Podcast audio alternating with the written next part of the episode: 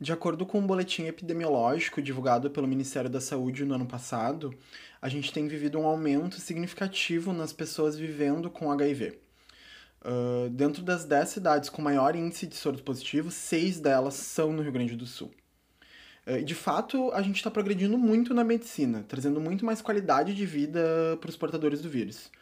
Porém, a gente ainda está tendo muita dificuldade na orientação e na prevenção na hora do sexo. Quem me conhece sabe que quando o assunto é sexo, eu não tenho papas na língua. Então eu resolvi fazer uma série de episódios tentando mostrar um pouco da minha realidade, a fim de quebrar alguns tabus e estigmas. Então encapa essa banana, passa bastante lubrificante, que hoje eu vou uh, introduzir esse assunto com força. Para quem não me conhece, eu me chamo Douglas, sou portador, sou portador do vírus do HIV e bem-vindos ao Banana Verde.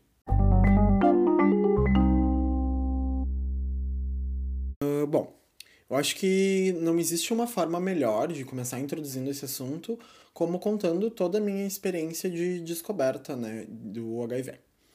Uh, eu descobri uh, em dezembro do ano passado, em dezembro de 2018, uh, mas eu já comecei a ter desconfianças a um mês antes de fazer o teste. Em novembro, eu comecei a desenvolver uma série de sintomas no meu corpo Comecei a ter uma coceira infernal nas pernas e nos braços. Tive íngua no, na axila, umas ínguas muito doloridas e desenvolvi uma diarreia assim, ó, fudida. Eu não aguentava mais cagar líquido. E tudo isso eu relacionei a estresse. Eu tava mudando de apartamento, tinha recém saído de um trabalho, então eu tava com muita coisa para resolver, não tava me alimentando direito, não tava descansando direito. Então, para mim, tudo aquilo era estresse. Uh, só que aí eu comecei a me relacionar com o cara. De fato, a gente não tinha chegado a transar ainda, mas me nasceram algumas verrugas em volta do ânus. Quando me nasceu essas verrugas em volta do ânus, eu pensei, opa, tem algo errado aí. Primeiro, eu achei que era hemorroidas, mas lendo sobre, assim, e pesquisando mais sobre, uh, as coisas não batiam, sabe? O, a, o que estava acontecendo não estava batendo. Não estava batendo. E eu sou daquele tipo de pessoa que não vai no médico. Vai no médico lá quando estiver morrendo já. E eu sei que isso é errado e eu estou mudando isso agora. Uh, porque eu sou obrigado, mas. Uh, estou mudando isso. E não ia no médico, não ia no médico, e aquilo tava, tava acontecendo tudo aquilo, e eu tava me relacionando com o cara. Uh, adendo, Uh, eu, bem louca, cortei o assunto no meio e não expliquei. Mas o cara. Uh, eu fiz o exame por causa do cara que eu estava ficando, porque eu não queria ter algo e passar para ele. E também pelos, pelos spoilerzinhos que vocês vão entender. E eu gosto de pensar, gente, que a vida ela dá spoilers pra gente.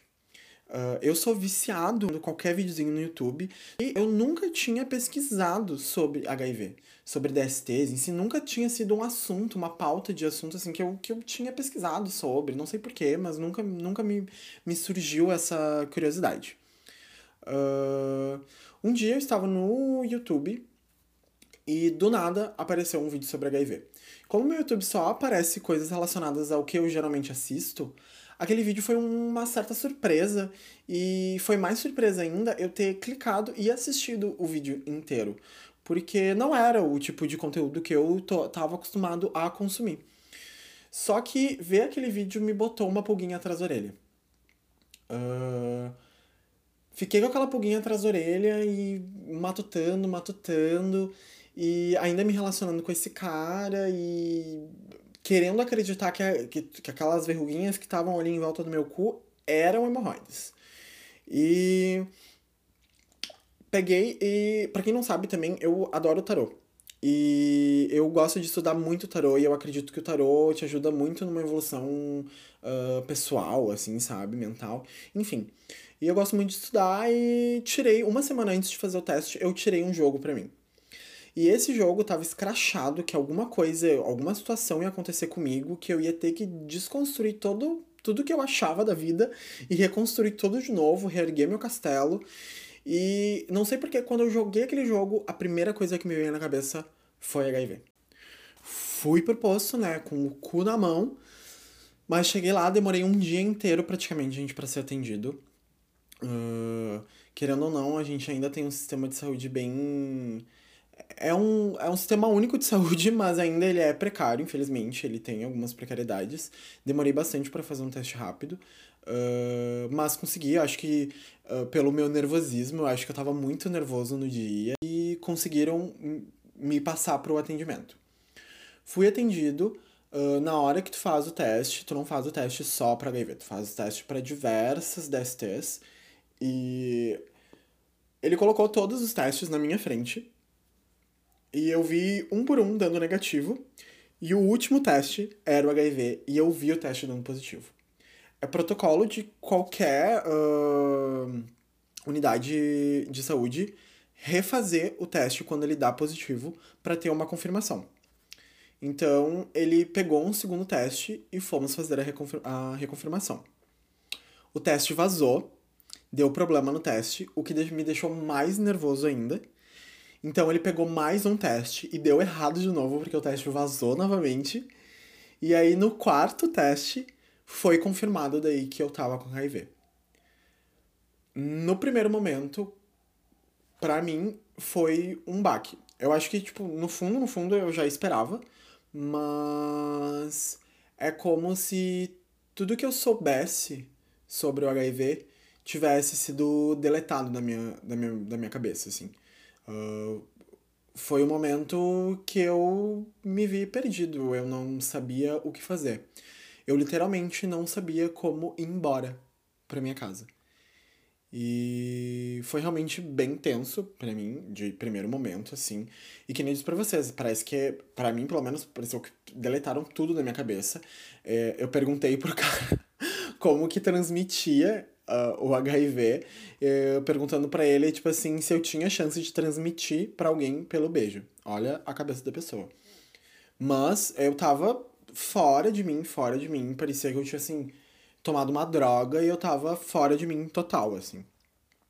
Uh, eu fui para casa, eu tive um momento de negação.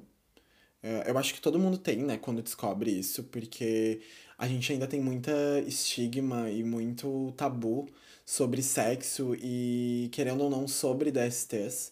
E eu acho que a gente teve uma, uma divulgação sobre o HIV e AIDS muito errada, onde muito foi imposto muito medo nas pessoas e isso acabou se voltando contra os soropositivos, né? As pessoas que convivem com HIV.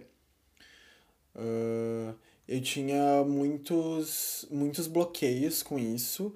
Chorei muito, muito, muito, muito, muito mesmo. Eu comecei a pensar muito nas limitações que isso me causaria. E. Mas não sofri muito tempo também, não. Não sou desse tipo de pessoa. Para mim, sofrimento é assim, ó. Sofro tudo porque tem pra sofrer de uma vez só e aí, ó. Bola, bola pra frente. Bola pra frente. E.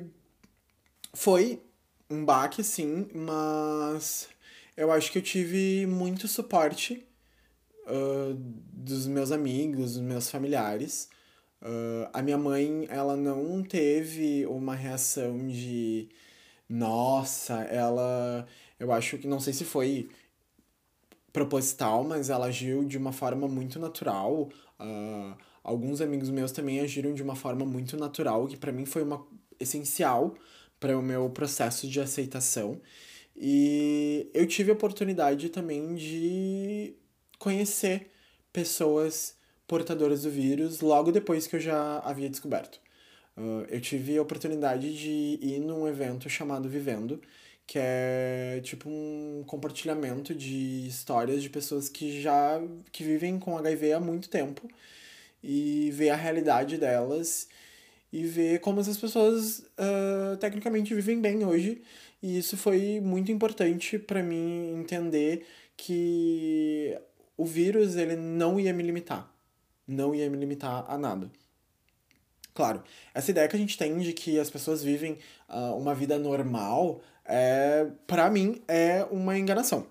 Uh, sim, a gente tem uma vida quase normal, mas a gente não pode ignorar que, além de um estigma social que a gente vive, a gente tá tomando uma medicação extremamente forte e que ela tem efeitos no nosso organismo. Claro que a gente pode controlar esses efeitos, mas eles existem. Então, é uma enganação falar que a gente tem uma vida uh, exatamente normal. Não, nós não temos uma vida normal. A gente ainda tem estigmas sociais, a gente ainda vai pode desenvolver problemas na nossa saúde devido à medicação ou devido ao vírus. E paciência, sabe? É uma doença crônica que a gente tem que levar, assim, como a pessoa que tem, sei lá, diabetes, a pessoa que tem asma, entende?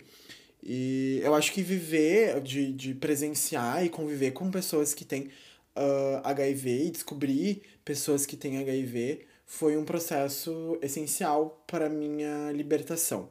Até que eu resolvi expor isso na internet. Uh, eu contei para todos os meus seguidores no Instagram, para todos os meus amigos que me seguem, uh, porque eu achei que seria mais fácil para mim lidar se as pessoas já soubessem. Porque quando as pessoas sabem, pessoas próximas de ti que se importam de ti, às vezes elas têm um pensamento um pouco equivocado sobre determinadas coisas. Mas quando um, um ente querido, uma pessoa querida, ela vive nessa situação, uh, as pessoas têm, tendem a olhar com um olhar mais empático. E essa foi a minha ideia. Eu abri isso para as pessoas e eu recebi uma enxurrada de apoio e que foi muito gratificante para mim e foi muito bom, foi muito foi muito revigorante, foi assim, um, ninguém solta a mão de ninguém extraordinário assim e foi uh, muito bom. Então, eu agradeço muito a todo mundo que me apoiou muito nesses nesse momento que foi um momento delicado. E abrindo isso para o mundo me deu a oportunidade também de conhecer outros soros positivos. Uh, como eu disse, no início é tudo uma loucura, tu não entende nada. Eu, por exemplo, não ia no médico uh, de jeito nenhum, tinha pavor de agulha, hoje até já me acostumei e não entendia nada dos exames e estava totalmente perdido. Uh, peguei alguns profissionais na área da saúde que não estavam não estavam tão qualificados para me orientar, assim, que talvez me, deix me acabaram me deixando um pouquinho mais confuso do que eu já estava. E conhecer pessoas soropositivas também uh, foi bom para me dar um norte do que, que, eu, que, que, eu, que, que eu tinha que fazer, quais eram as limitações que eu ia ter se eu iria ter limitações, entende? Uh, então, vendo todo esse, esse aspecto onde eu me encontrei de tá sem norte total, eu resolvi continuar falando sobre isso, porque eu quero que as pessoas, sei lá, quando. Se acontecer de você descobrir que é sobre positivo, você e você tiver, sei lá, vergonha ou algum medo de contar para alguém, você saiba que eu estou aqui para ouvi-lo. E todo mundo pode me procurar e sei lá. Eu acho que essa troca de ideia e esse acolhimento é muito importante porque uh, é um momento delicado, né? Infelizmente, ainda a gente sofre muito estigma na sociedade, isso é muito tabu, infelizmente. Então, tem que ter uh, acolhimento.